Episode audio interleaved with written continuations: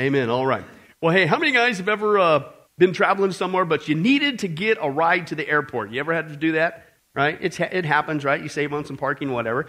And, uh, well, all I got to say is if you're going down to the LAX, down to Los Angeles, that airport there, um, with all due respect, don't ask John Gibson to give you a ride there. Okay? It didn't go out too well. Let's take a look.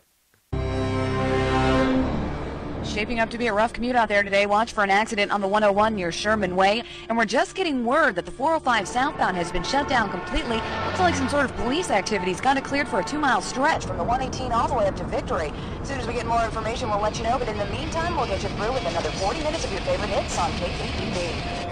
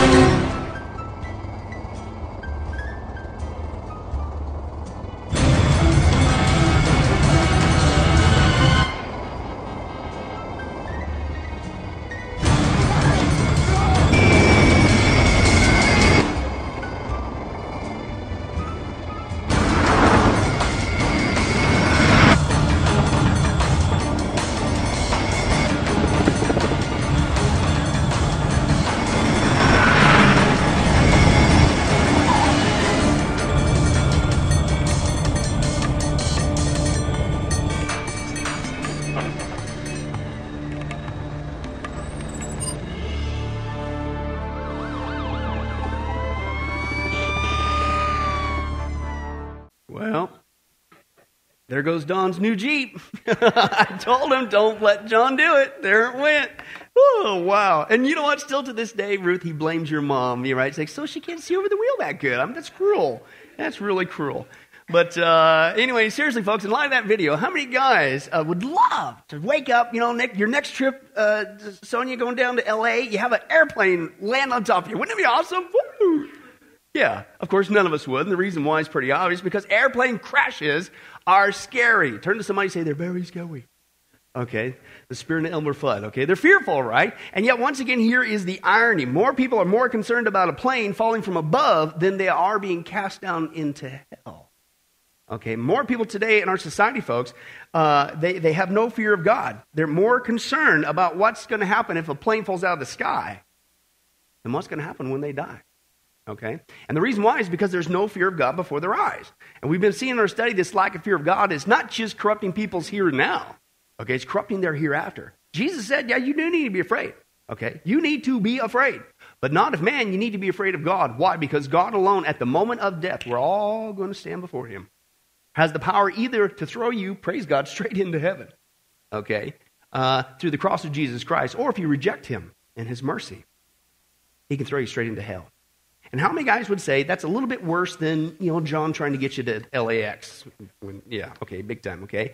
And that's why we're going to continue our study. That's right, the witness of creation, hopefully to help these folks out, okay? And what we're doing, again, is taking a look at all the different evidences, at least that I've come across, uh, that God's left behind for us, showing us that He's not just real. We really can have a beautiful, loving, intimate, personal relationship with Him through Jesus Christ, okay? And we've already seen that first evidence that he's left behind for us was the evidence of an intelligent creation or intelligent design. The second evidence, the evidence of a young creation or young earth. We have not been here for millions and billions of years, and we're seeing that again with dinosaurs, aren't we? They didn't die out millions of years ago. That's a lie. Okay, the third evidence was the evidence of a special creation. We came from the special hand of God, not an accidental blob, okay, for a special relationship with Him. The fourth evidence was the evidence of a judge creation. Uh, God judges planet once. We see that evidence. He said He's going to do it again. What's the conclusion? Uh, make sure you're ready, okay? And then finally, we saw the last six times, if you were here, was the evidence of a fearful creation or the truth about dinosaurs, okay? And last time, if you were here, we saw a Shocker. The Bible had it right again, okay? Woo-hoo, what a concept, okay? And we saw that dinosaurs, yes, believe it or not, are still alive today, not just with Noah before the time of the flood, but as we saw last week in Job chapter 40, even with people like Job after the time of the flood. Okay? And we didn't just see that in the Bible, which is the primary source, by the way. No need to doubt what God has to say. But we saw that also with the proof of living fossils. Okay? And believe it or not, living dinosaurs. And what we saw is throughout man's history, there are so many dinosaurs, the accounts of them, that were still alive with people that they not only put them on their zodiacs, but remember the last one we left off with? They actually had detailed maps, detailed maps, dragon maps, which are dinosaurs, in man's history, uh, detailing where they are. Okay, over here's uh, oh, Israel, but over here's these dinosaurs here, and watch out for these guys over here, right? Okay, and that's what we saw and uh, uh, in our last study. Okay, but you might be thinking, well, wait a second. If you expect me to believe, Pastor Billy, that dinosaurs are still alive today, then I want to see some proof today, right? I want something a little bit more hardcore evidence than, yeah, I got to admit that zodiac thing is kind of interesting. Remember that? How many guys went out for Chinese food? And you looked at that there? Okay. Looked at the dragon. Why is 11 of them real and one of them supposed to be mythical? Maybe it's real. All right. Uh, I, I, need something more than that. I need something more than an, an ancient, albeit uh, map of them mentioning dragons or dinosaurs. I want something better than that. I want to see actual eyewitness accounts of dinosaurs alive still today. Do we have any of those? Yes, that's right, Ruth. Yes, we do. We got a bunch of them, and we're going to see that tonight. Okay? But again, don't take my word for it. Let's listen to God's. Let's see once again why this should not be a complete surprise. Granted, not a large population of dinosaurs, but why there are still some alive today. Job 41 is now our text. Now, if you were here last week, we saw Job chapter 40. And if you find Job chapter 40, what do you do? You hang a short right there. Job chapter 41. Okay? And as we turned there last time, we saw God making this amazing statement to Job last week Behold, what? Behemoth. Behemoth, as we saw, has a tail that sways like a cedar tree, right? Which is clearly talking about a brachiosaur, something of that nature. Okay, a big giant dinosaur. Now, in the same context of behold, God tells uh, Job, now check out another dinosaur. The first one was kind of like a land dwelling dinosaur. Okay, behemoth. This one's a water dwelling one. Okay, and he's called Leviathan. All right. And again, the context in both chapters, he's teaching Job a lesson on a healthy fear of God. Okay, don't question what God's doing. He knows what he's doing. Okay, here's what he says Now, Job, hey, can you pull in the Leviathan with a fish hook or tie down his tongue with a rope? Can you put a cord through his nose or pierce his jaw with a hook? Will he keep begging you for mercy, Job? Will he speak to you with gentle words? Will he make an agreement with you for you to take him as your slave for life? Can you make a pet of him like a bird? Tweet, tweet, tweet, tweet. You know, put him in a cage. Or, or put him on a leash for your girls. Here, girls, got a new pet for you. Okay, right? Will, will traders barter for him? Will they divide him up among the merchants? Can you fill his hide with harpoons or his head with fishing spears? If you lay a hand on him, you will remember the struggle and never do it again. Any hope of subduing this guy is false. A near sight of him, it's overpowering. No one is fierce enough to rouse him. Uh, then listen what he says God, who then is able to stand against me, Job? Who has a claim against me that I must pay? Everything under heaven belongs to me. How many guys would say that Job's a little in trouble here? Right? And then he goes on. I, I, will not fail to speak of his limbs, Leviathan's limbs, his strength and his graceful form. Who, who can strip off his outer coat? And who would approach him with the bridle? And who dares open the doors of his mouth, ringed about with fearsome teeth? And his back has rows of shields tightly sealed together. Each one is so close to the next that no air can pass between. They're joined uh, fast to, to one another. They cling together and cannot be parted. His snorting throws out flashes of light. His eyes are like the rays of dawn. Firebrands stream from his mouth. Sparks of fire shoot out. Smoke pours out from his nostrils as from a boiling pot over a fire of reeds. His breath sets coals ablaze. He never brushes teeth. No, Thomas, not halitosis. That's not what it is, right? It's not even spicy Mexican food. I love that stuff, by the way. Uh, no, he's talking about actual fire breathing, as we saw before in our study. That's not without the realm of possibility. Even that, mentioning here in the scripture. So he goes on.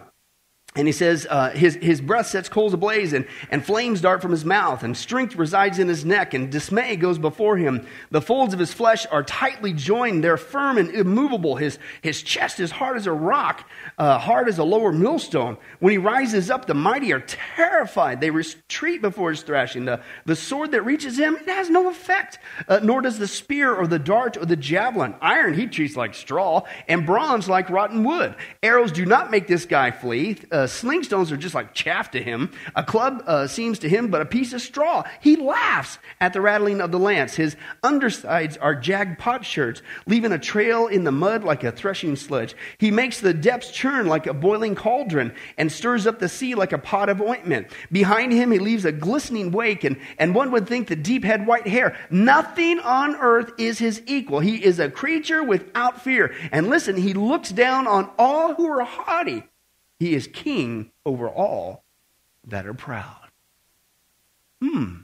I wonder if that was Job's problem. He got a little too big for his britches, kind of got out of balance there. He didn't like the way his life was turning out, right? And so he thought he could, you know, kind of blame God, you know, shake a fist at him a little bit, act like God didn't know what he's doing. Good thing we never do that. Let's just close in prayer. No, we got a lot to cover. okay, no, but the point, again, in bringing this passage up this time, is God is using another creature, okay, to teach Job a lesson of a healthy fear of God. Just like we saw last week, God used behemoth. This week, he's using another creature, talking this time about Leviathan. And again, just like last week with behemoth, so it is with the description here with Leviathan. They're both clearly speaking about a dinosaur, okay? And this guy, a water dwelling dinosaur, we saw most likely he's probably something on the order of a Kronosaurus or a Mosasaurus or something of that nature. Okay, but here's the point. If God said last week, and this is the context, God said last week to Job, teaching him this lesson of fear, look at Behemoth, a dinosaur. And now, in essence, he says, look, still in the context, at Leviathan, a water dwelling dinosaur. Okay, then what's the logical conclusion? Then there had to be, right, Tom, there had to be a behemoth, a leviathan, a land and or water dwelling dinosaur for Job to look at to get the lesson. God's not going to, right, make, make believe, run to the store and get a book on dinosaurs from evolution and somehow figure out what I'm talking about. There had to be some still around. Now, again, as we saw last week, even though this is absolutely clear in the scripture, it's here right in the Bible, right? The only reason why people either miss it or even question it is because of the lie of evolution has blinded us with the lie, as we've been seeing, that they say, oh, no, no, nobody's ever laid eyes on a dinosaur. They never coexisted with man. What are you, some sort of wacko? Would you eat chicken? And, and we all know that they died out millions of years ago, right? That's the only reason why we would dare question this. But once again, evolution is a liar, not God. Okay, and we're going to take a look that, yes, just like the Bible presupposes, we saw this last week, that there were not only dinosaurs created by God on day six with man, meaning they coexisted, which also meant that they were part of the air breathing, land uh, dwelling animals that were put on the kinds were put on the ark, which also presupposes then some of them had to get off the ark, right? Which means we should find some evidence of them throughout history, the dragons, and which means, granted, we don't have a big population, but there's probably should still be a few around to look at in order to learn this lesson that he's pointing out to Job, right?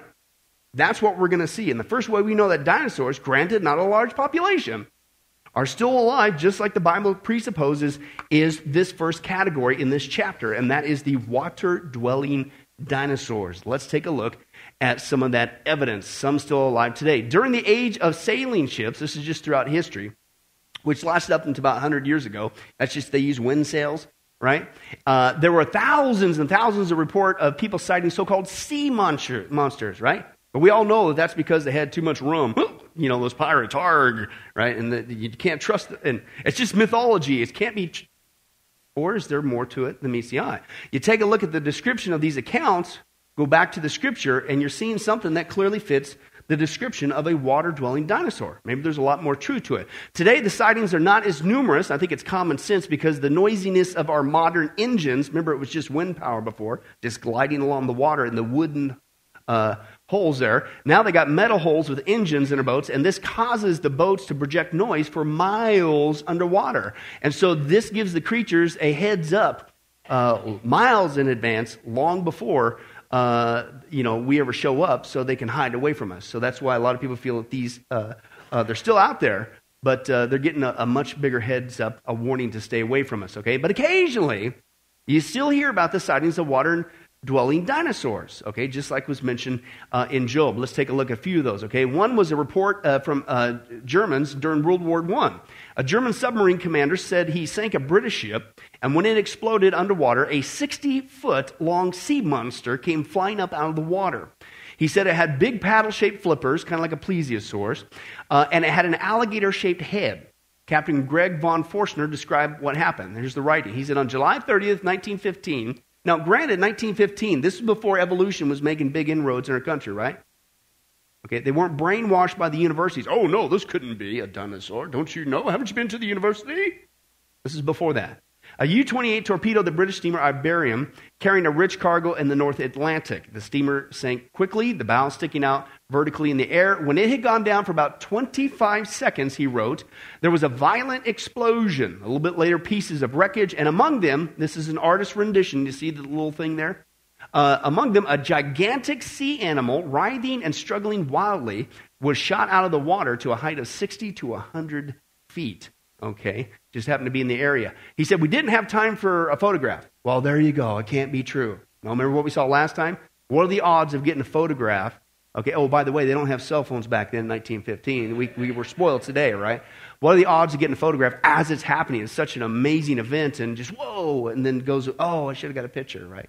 It's common sense. He says, uh, for the animal sank out of sight after 10 or 15 seconds. He said it was about 60 feet long, crocodile in shape, had four limbs with powerful webbed feet with a long tail tapering uh, to a point. Then in California, you can check this out. Go look at it yourself. Not Photoshop. This is actually the photograph in the newspapers. On the coast of California, 1925. Oh, when's the date? This is before evolution came in. It says, Don't you know better? Dinosaurs never existed, right? 1925. This is in Monterey Bay, California. Something washed up on the beach. They call it California's Nessie, as in the Loch Ness Monster in Scotland. California Nessie. Uh, that's the actual head of the creature as it lay on the beach. They took some more pictures. As you can see, the guy in the background, he's got a gun, which is a smart thing in case it moved again. The neck, they said, was 20 feet long. Some just tried to say that it was a rare form of beached whale. Somebody needs to get out of the sun. Okay? Stop eating chicken. What? That's, what? I mean, that's common sense, folks. Excuse me, whales don't have necks, let alone 20 feet long. That's ridiculous. And besides the guy who was examined it, listen, the president of the Natural History Society of British Columbia, okay, again, prior to being influenced by the live evolution, said, quote, my examination of the monster was quite thorough it had no teeth. Its head was uh, is large, and the neck is 20 feet long. And he said back then, as the guy at the Natural History Museum said, it was a type of what? Plesiosaurus. Interesting. Wow. How many guys like to find that washed up in your backyard? Ron, when you fix that leak in your front yard, aren't you glad that guy didn't come up? Yes. Let's move on. Scotland. Uh oh. Maybe there's more going on than this thing, okay? Many people are familiar with the Loch Ness Monster, obviously, right? But I'm sure it's just make believe, right? There's no explanation for that thing. Well, maybe you're talking about a dinosaur. lives in this lake, northern Scotland. It's 24 miles long. It's about a mile to a mile and a half wide, nearly a thousand feet deep in certain places. Hey, you could probably hide a lot of stuff in there, couldn't you?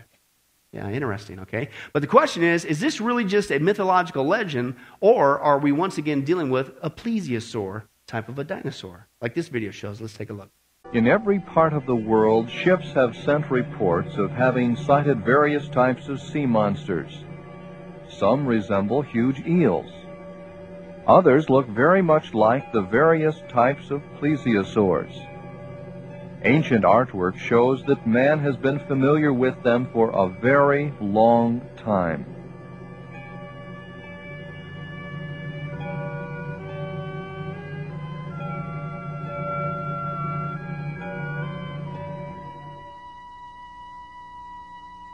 Even rather recently, fishing vessels have detected clear silhouettes of strange, large animals moving at great depths.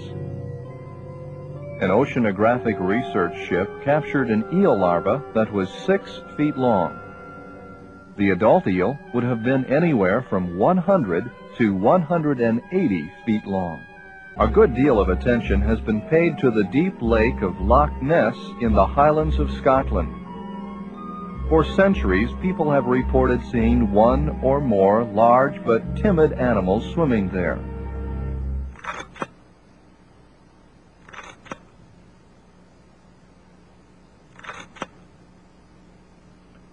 Though people have sometimes been able to take sonar readings and photographs of it, no one has provided clear evidence of just what it is. The description closely resembles the plesiosaurus, which is a water-dwelling type of dinosaur. Similar creatures have been reported in Canada, parts of the U.S., Scandinavia, Ireland, and Russia. Even the Bible mentions a great sea animal which Job had seen. Leviathan, the largest and fiercest creature in the sea. The description of its strong jaws, terrible teeth, and fast swimming ability remind us of the huge Kronosaurus. Wow. So maybe there's something more to that story after all. Wonder what it could be. Could it be a leftover dinosaur from after the flood when it got off in the ark, okay? And in fact, the sightings of the Loch Ness Monster, uh, some, they've actually got some photographs. I'm going to share one with you.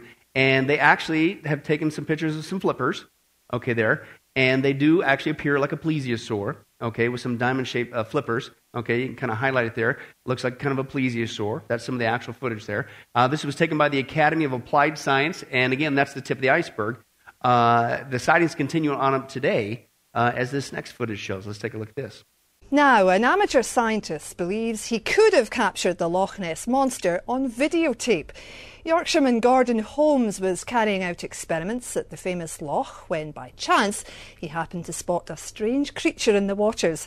Now, film of the incident is causing a sensation. Well, Kirsten, the legend of the Loch Ness Monster dates right back to 565 AD when St Columba was said to have seen a strange monster in the waters behind me here.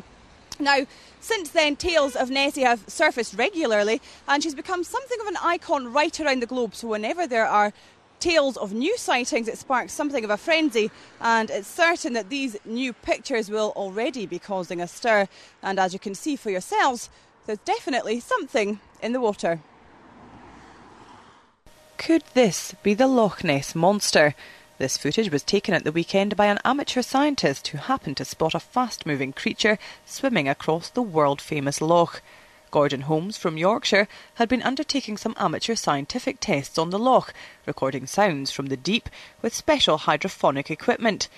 But nothing prepared him for the prospect of actually setting eyes on what could be the elusive Nessie, an event he luckily captured on film.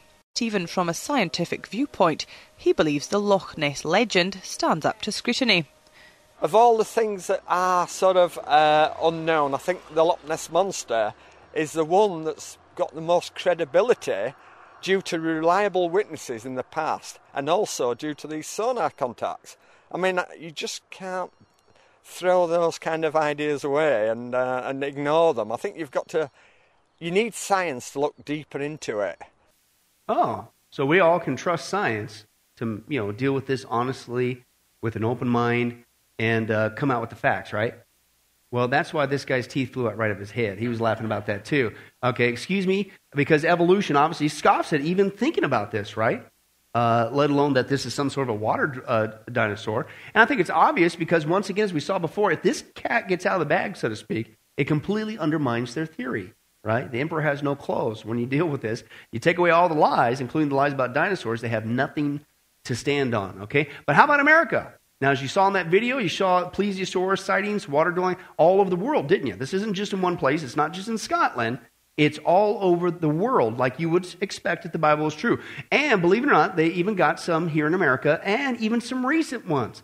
Okay? Here's one uh, just uh, northwest of us in Lake Champlain, not too far from where I used to pastor in Buffalo. Watch this. It was a quiet night, just as still as glass, like the first night had been. And I was full of anticipation and excitement, but uh, also not necessarily expecting anything. And for about 10 minutes, we saw nothing. And then Sandy says, Halt! I think I see one. Get the camera, honey, get the camera. I was manning the camera all the time. And uh, when you look through the viewfinder, you can't see much. So we had quite a time there where my daughter and my wife were saying, there, there, look, look. And I'd say, where? I can't see anything. And at one particular moment, they spotted one not far from the boat, at the most 50 or 60 feet from the boat. And then began the footage for about 20 or 30 seconds of seeing these humps glide along, first two, then three, then four, and then suddenly five, all in a row, stretching out about 20 feet. I had probably, um, I would say, seven different sightings of them. It's bigger. It's even bigger. There are more humps. So I decided to climb up and stand on the sun deck, and I just scanned. And lo and behold, I saw one of those Brahma bull humps coming along the water, and then all of a sudden, the neck and the head came up, and it looked right at me. I will never forget it.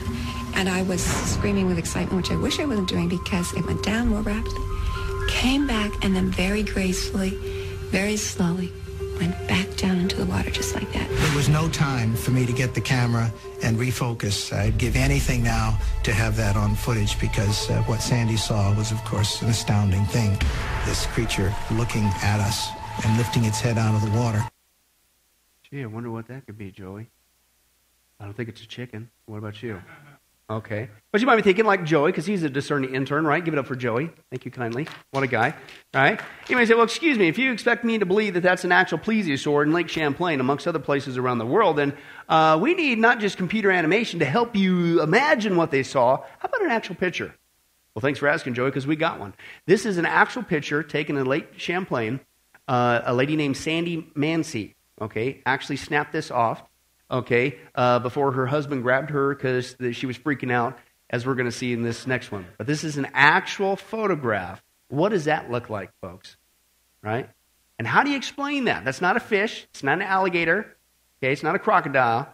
It's clearly a dinosaur. But again, people only reject that because of the brainwashing of evolution. It agrees with the biblical account. But let's take a look.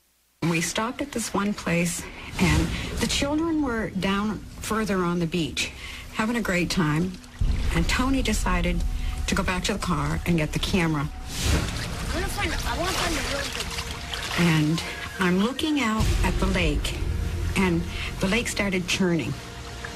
My first thought was scuba divers, but then it's too much. It would be too big of a group of scuba divers, but then fish. There's some very large sturgeon and big walleyes in Champlain, so I thought, well, it's a very, very large school of fish. And then the head and the neck came up out of the water, and then the back. And I watched it turn its head and neck and look around. And when it first came up, its mouth was open, and I could see water coming out of the mouth.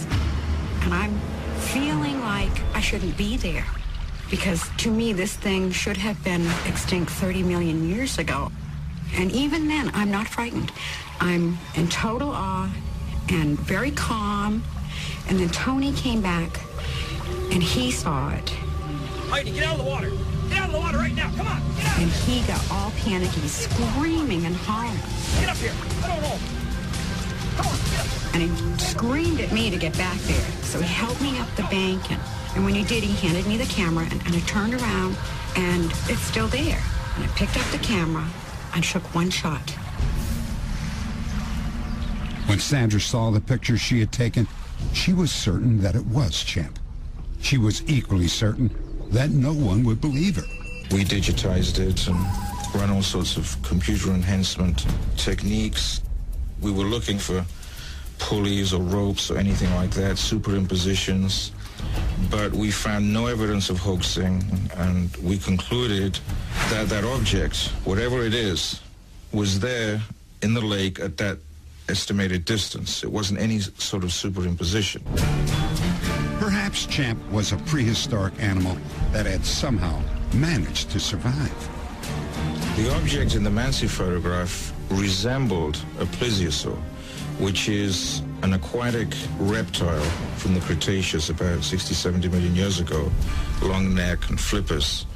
It resembles that, but that's a long time to have survived. Who can explain the Mansi photograph or the hundreds of eyewitness accounts recorded through the centuries? Ooh, ooh, I, I can do it. Uh, the spirit of Arnold Horshack is all over me once again. For those of you hooked on Welcome Back, Kotter. Uh, uh, uh, the reason why we have actual sightings of water-dwelling dinosaurs even today is because evolution is a lie, and it agrees with the biblical account. Not a bunch of them, but just like God said to Job, "Behold, Behemoth! Behold, a water-dwelling Leviathan." Post the flood, after they got off the ark, the different kinds, there's still a few around today. That's the only explanation, and it's not just an explanation, it agrees perfectly. No quandaries whatsoever with the biblical account.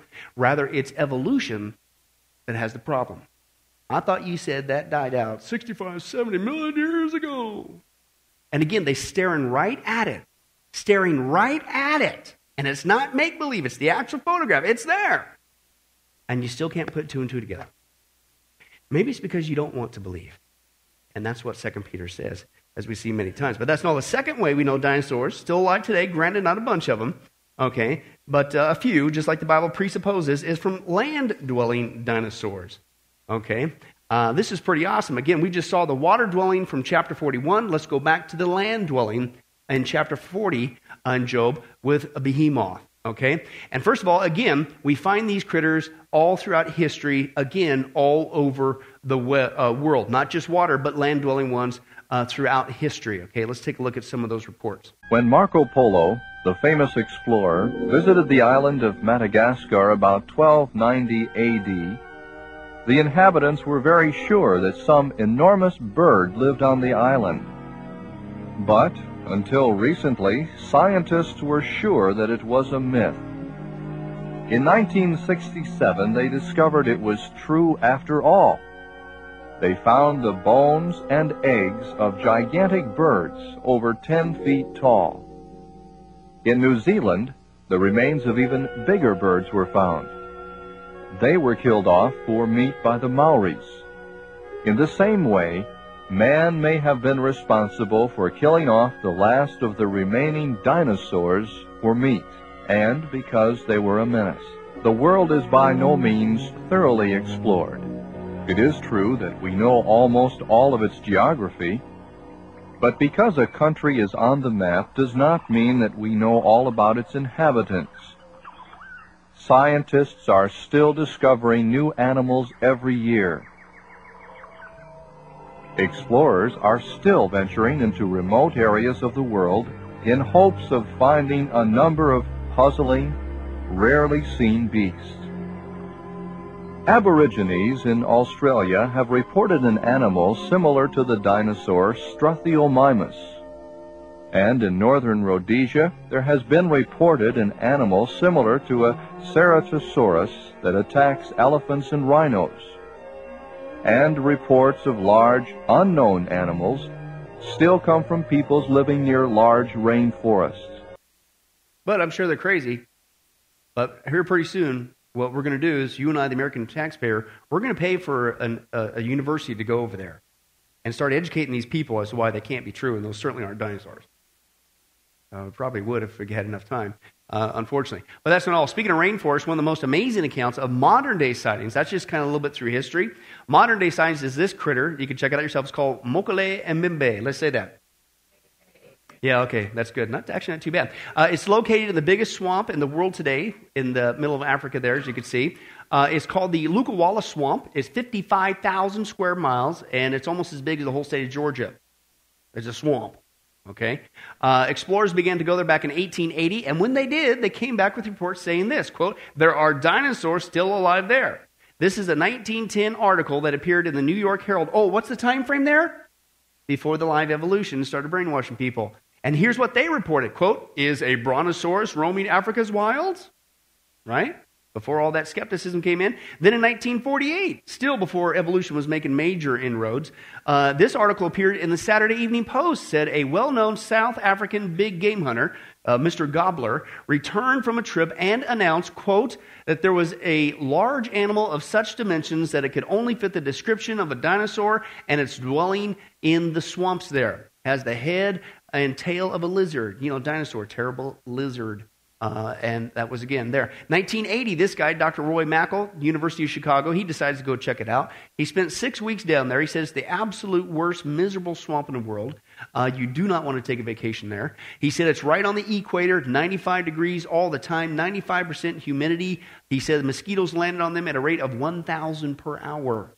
Okay, how you measure that? I don't know, but it's probably pretty horrible. Okay, miserable place to go, he says. Okay, so it's not just ideal. So he says it's not a simple matter of, well, hey, let's drive to Africa and go take a picture of the dinosaur and go back home. He says it doesn't work that way. Okay, so in the first place, it's almost again as big as Georgia, and you can only travel through all that muck about one mile an hour. Okay, he said, therefore, it takes you all day just to go eight or ten miles. To give you an analogy, if I were to tell you there were a hundred elephants hiding in Georgia, uh, and you could only go one mile an hour, and I want you to find them and prove them, you better pack a lunch. Okay, you're going to be there for a while. Okay, and it's the same situation with this swamp. It's not as easy. Well, let's go over there and take pictures of it. It's not that simple. So to help things out, though, okay, to get some evidence, Dr. Mackal showed the natives some different pictures of animals. I love this. Listen he, ha- he had with him in a book. He brought a book of different animals, okay, to test the natives, okay, and, and, and uh, some of the animals that he knew that were in the swamp and some that were not in the swamp. He was going to test them to see if they were telling the truth about this Mokele and Mbembe, okay. So he's thumbing through the pages there, and they would say, "Oh yeah, yeah, yeah, that's that's a hippopotamus. We got that one here in the swamp." Uh, then they turn the page and he show him a crocodile. He says, "Yeah, yeah, yeah, we got crocodiles. I, I understand that." And then he'd test them and he'd show him a grizzly bear right, which is obviously not in that swamp. And they would say, No, we've never seen that animal. Then he actually turned the page and showed them a picture of an apatosaurus dinosaur. And immediately they say, Oh, yeah, yeah, yeah, that's Mokele and Mbembe. Okay? And again, it's too bad they haven't been to the university to get corrected. Okay? And, and then Dr. Mackal says, You mean to tell me you got an apatosaurus living in the swamp? And the native says, Yes, he's, we call it Mokele and Mbembe. He lives in the swamp. And, uh, and then uh, uh, they said, uh, What else do you want to know? Right? They, they acted like it was no big deal. Like, yeah, so? So he's in the swamp. What's the big deal? Don't you know better? What, what do you got where you live? Right? And, and he said, they said that the Mokele and Mbembe is about, this is a, a rendition. What's that look like? Hello? Okay. About 25 uh, to 30 feet long, has the body about the size of a hippopotamus. Okay. And again, they're not getting as big as they used to. Remember the post flood issues? Okay. But his neck and tail are real long, which of course fits the pattern of Apatosaurus. Then they claimed that Mokele and Mbembe lived in the water and was hardly ever seen, because, you know, there's not much, many of them. Okay, and that even the natives that lived there their entire life have only seen him once or twice. So it's not like you see him every day, but he's still out there, right? And what's really interesting is they said, listen to their description of this critter, that he lived under the water and under the shade of the trees. Now read your Bible. What's interesting, that fits the description of Behemoth in the book of Job. Quote, He lieth under the shady trees in the covert of the reeds and the fens, the swamp. Okay, that's exactly what Job said. God was saying about Behemoth. That's what they describe with this creature there in this swamp. Later, Mac, uh, Dr. Mackal found some footprints of the creature uh, near the shore. He said they're about the size of an elephant or hippo, except they had claws on them. Aren't you guys glad that elephants and hippos don't have claws? right? Okay, so that was a, a, major difference. And then the natives claim that these animals will sometimes surprise you in your canoe, and if you get too close uh, to it, it'll and startle it, it'll actually try to drown you by smashing your canoe with its tail. Okay, uh, but they said he won't eat you if that's any consolation. Right? Just. I guess so. But speaking of eating, this was kind of funny. Uh, he asked the natives, he said, Hey, did you ever kill one and eat it? And they said, Oh, no, no, no, no. Said, Our grandfathers killed one and they ate it and they all died. Okay. So obviously it tasted like chicken. Uh, you, you, knew that was coming. All right. Uh, but in Kenya, okay, this is all over the world. Land, just like the water dwelling, so is the land ones. This is in Kenya. Uh, a missionary named Cal Bombay, I believe out of Canada, uh, and his wife uh, said, and this is a rendition, uh, they saw this critter with plates on the back, and the one they actually saw was bigger than the ones pictured here. And they said they watched it for about 15 minutes. Christians, by the way is what they saw there in Kenya. Uh, Australia, again, just like you'd expect uh, with the water dwelling ones, the land dwelling ones, they're all over the world, including down in Australia. Let's take a look at this. We find lots of other accounts here in Australia too of uh, Aboriginal people apparently living alongside ferocious creatures. This particular one is from North Queensland, this particular painting, and it uh, speaks of, of a time when the local people used to be greatly distressed because there was a ferocious creature living in a lake, used to lash its tail and overturn the canoe, and uh, the people used to fishermen used to be knocked into the water, and you can see that uh, this crowd here is quite cross. They seem to be quite eager to capture this creature to get their comrade back. I don't know quite how they know the internal and anatomical detail, though I do know that Aboriginal people tend to be very practically minded and uh, have an intimate knowledge of anatomy.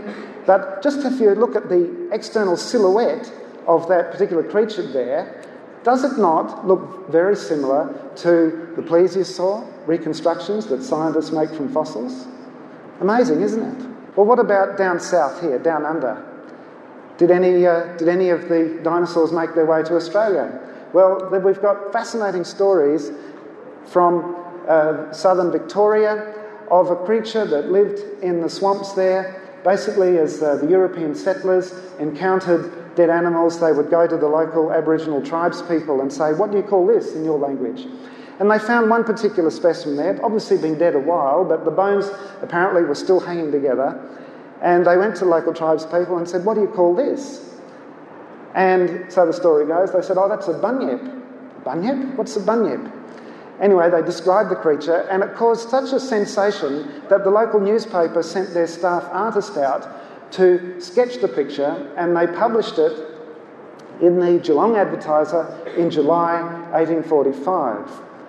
Now, 13 years later, on the other side of the world, a specimen was dug up from the, uh, the rocks and they called it duck-billed dinosaur, Edmontosaurus, and they reconstructed the creature to look like that. Now, to my way of thinking, that looks very similar to the duck-billed dinosaur that the Aboriginal people of southern Australia had described. It looks to me like there were Australians living alongside the dinosaurs. It's interesting, I meet some people who say, now wait a minute, that bunyip like creature, that was probably just a crocodile.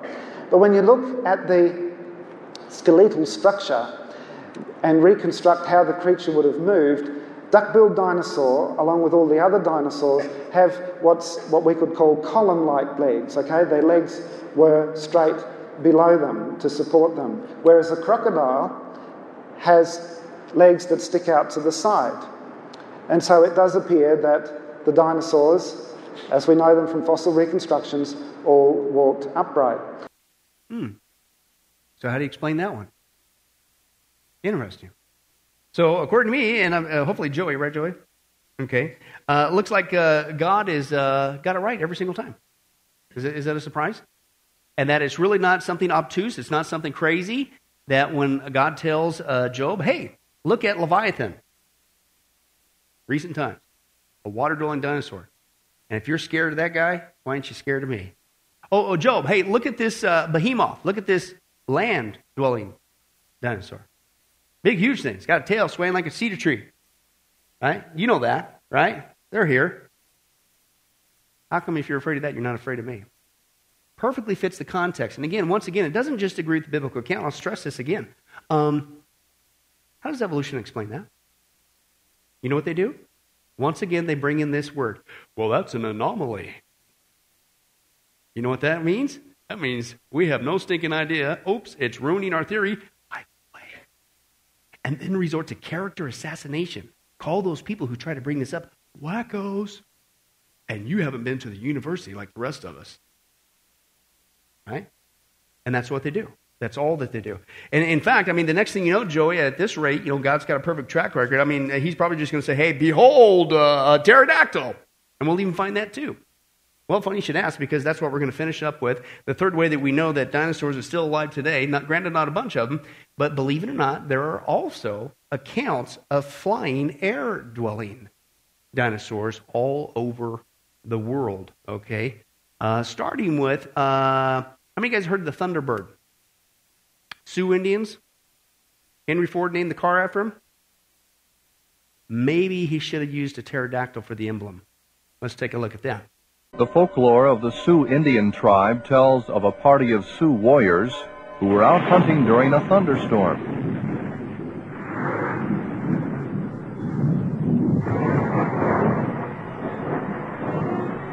They saw a huge, flying, bird-like creature get hit by lightning and fall to the ground.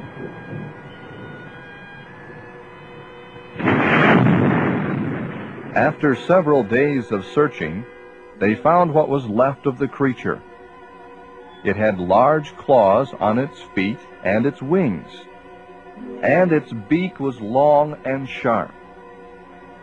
There was a long, bony crest on its head, and it had a wingspan of over 20 feet.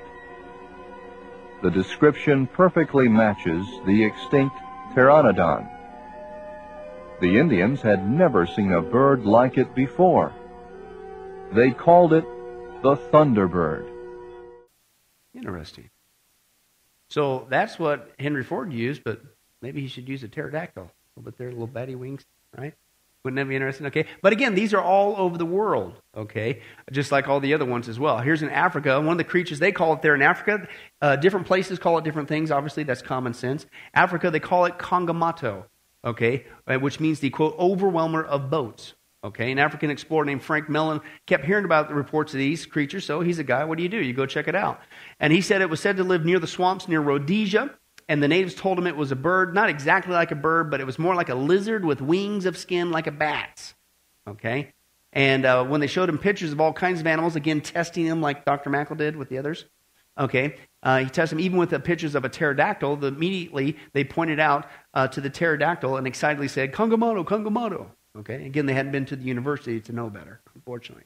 Okay, and then based on the research, he said the evidence for the pterodactyl is that the natives can describe it so accurately, unprompted, and they all agree about it. They do not consider it an unnatural thing like a demon, like some sort of superstitious thing, but only a very awful thing like a, listen, man eating lion or a rogue elephant, but infinitely worse. And you go, well, why? Well, listen to what the reports of these critters do. This is in New Guinea. Okay? Apparently, the reason why in Africa the Kongamato is infinitely worse than a man eating lion or a rogue elephant is because it not only overwhelms boats, but like another uh, flying dinosaur, uh, in New Guinea they call it the ropen. Africa it's Kongamato, and New Guinea it's ropen.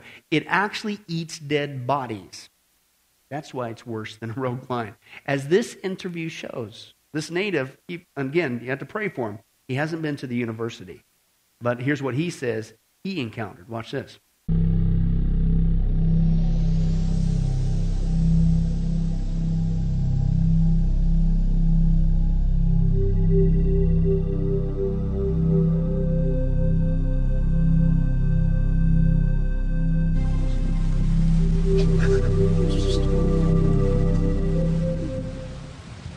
Okay.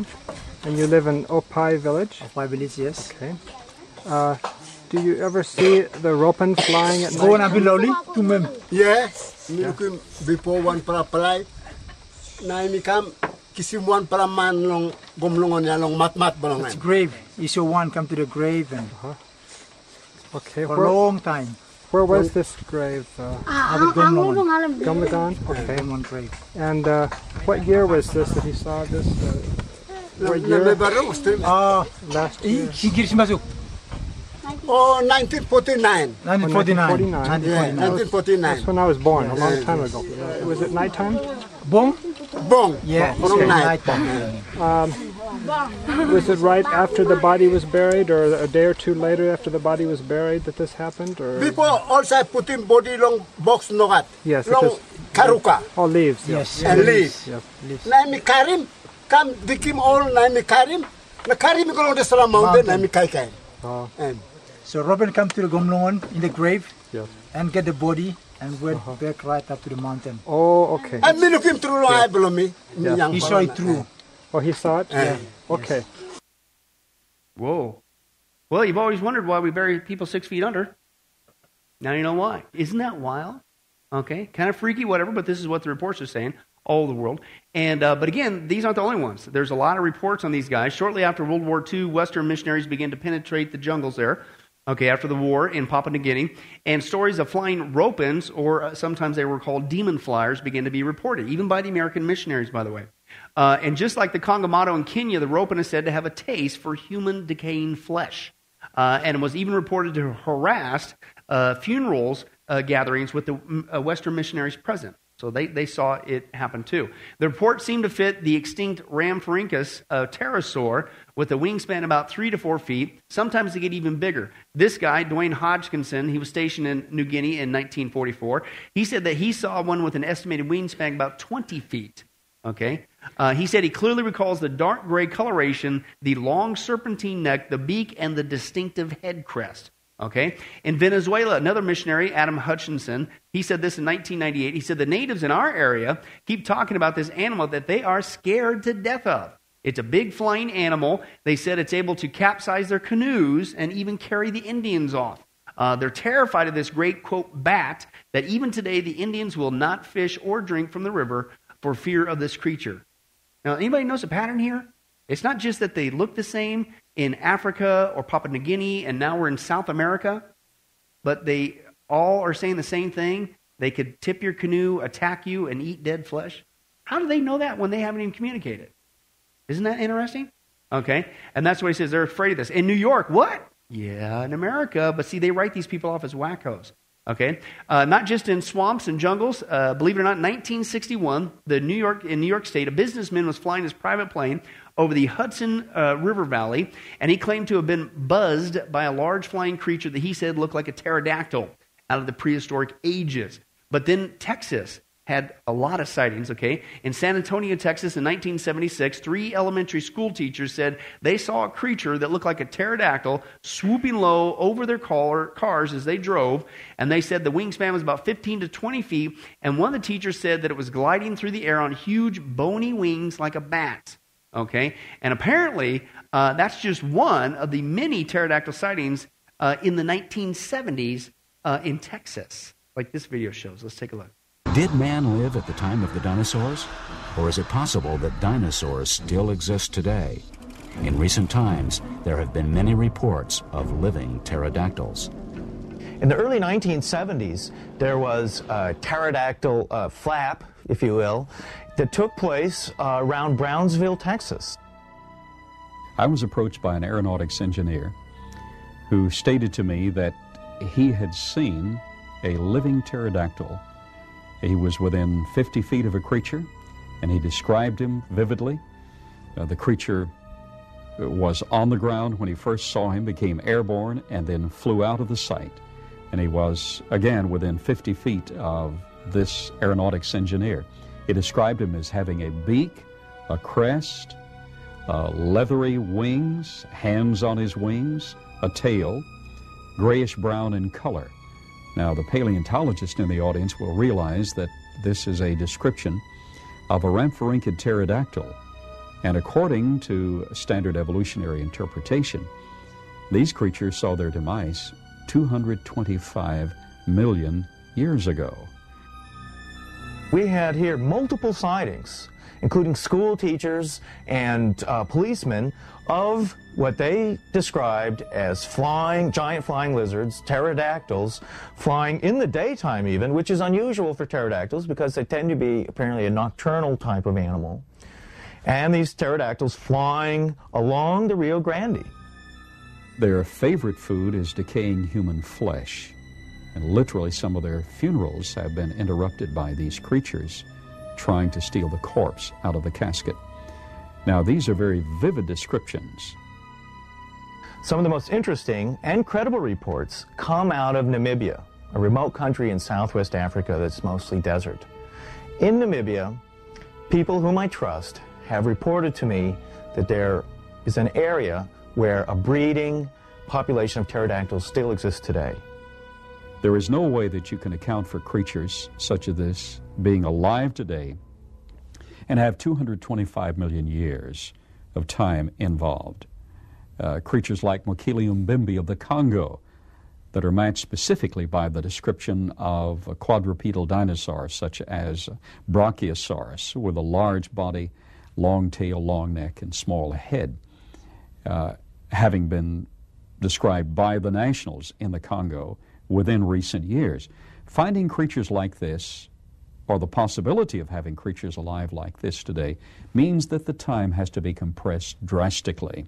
And we're not talking about those millions of years of evolutionary time. Can I translate that for you? Evolution has no explanation for that. And the proof that we're seeing not only disproves evolution completely, once again, shocker, but the only way to explain it is the compressed time that you have in the biblical account.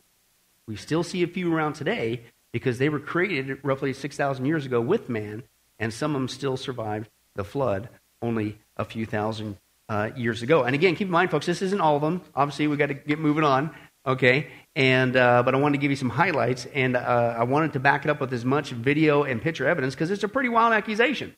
But again, why is it only wild? Because of live evolution. Uh, but uh, I think it's pretty obvious, okay? But you might be thinking, you know, maybe like Joey, right, Joey? Okay, you're thinking, okay, well, come on, Pastor Bill, this is pretty amazing. I, I, I see that, you know, evolution's version of the dinosaurs is completely bankrupt. I get that. And, and it's not that I doubt the Bible or, or what you're saying or the evidence or anything. It's just such, this is such a total mind blower. I mean, do we have any absolute, concrete, conclusive evidence showing us that man really did indeed walk, exist with dinosaurs even in recent times? Well, Joey, believe it or not, I have actually been saving the best for last. But we'll get to that next week. Let's go ahead and let's pray. Well, hi, this is Pastor Billy Crone of Sunrise Baptist Church and Get a Life Ministries, and I hope you enjoyed today's study. But in closing, before you go, let me ask you one final question. If you were to die today, are you sure that you go to heaven and not hell? You see, here's the problem. The Bible says that nobody automatically gets to go to heaven, and that's because God is holy and we are not. The Bible says that the wages of our sin or our unholiness or the wrong things that we have done have separated us from God. And the wages of our sin or unholiness uh, means that we deserve to die and receive God's judgment to go to hell and not heaven. In other words, we're disqualified for heaven. And that's because God being holy and us being not, the two cannot mix. So, what are we going to do? Well, that's bad enough. The other problem is we don't even want to admit this dilemma, even though God already knows it all.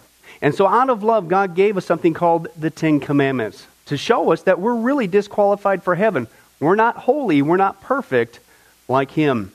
Uh, let's take a, a, look at just a few of those uh, here today. Uh, the Bible says, the Ten Commandments says, You shall not bear false witness. That means lying. How many of you ever told a lie before? Well, those of you who didn't raise your hand, you just did. Okay, let's be honest, folks. Let's not tell another lie. We've all lied. Well, believe it or not, that disqualifies you for heaven. That's how holy God is. He is the truth. He does not lie. And so that makes us a liar. Another of the Ten Commandments says, You shall not steal. Okay?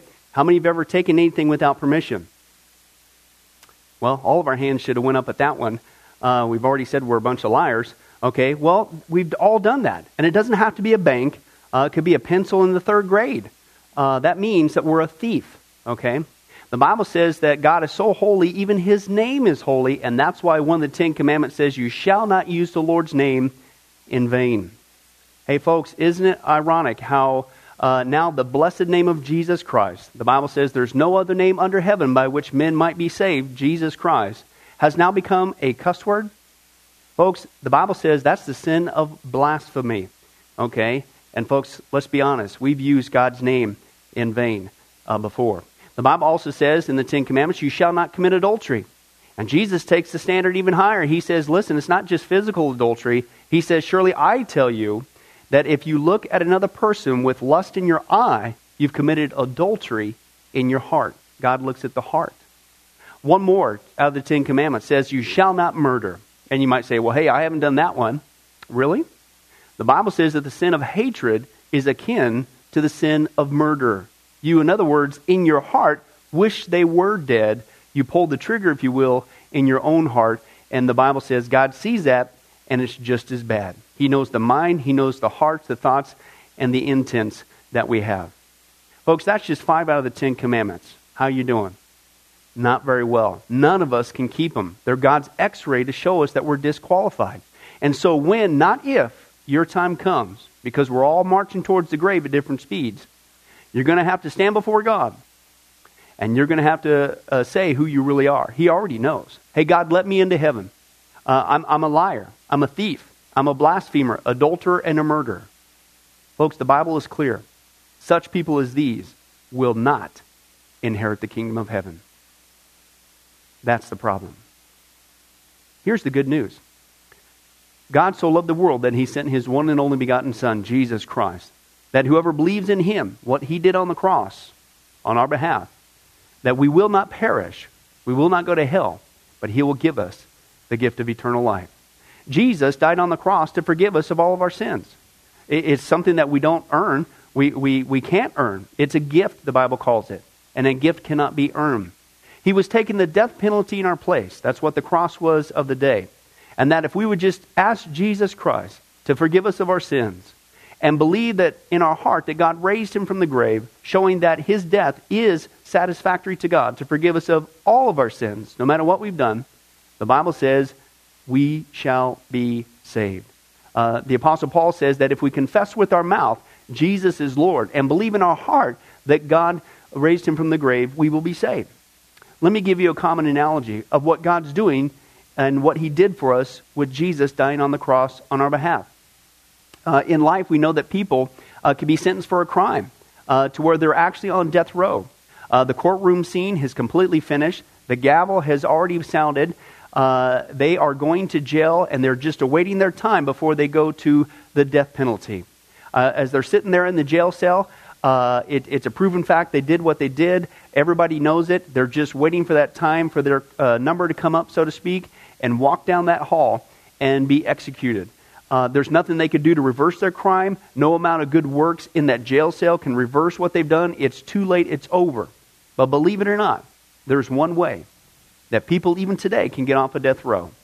And that's if the one in authority, the governor, if he were to, out of mercy and kindness, nothing that the person did, because they don't earn it and they don't deserve it, and they can't earn it if he would grant them what's called a pardon. Out of the kindness of his heart, he has the authority to grant them a pardon and absolve them completely of their crimes uh, against the state.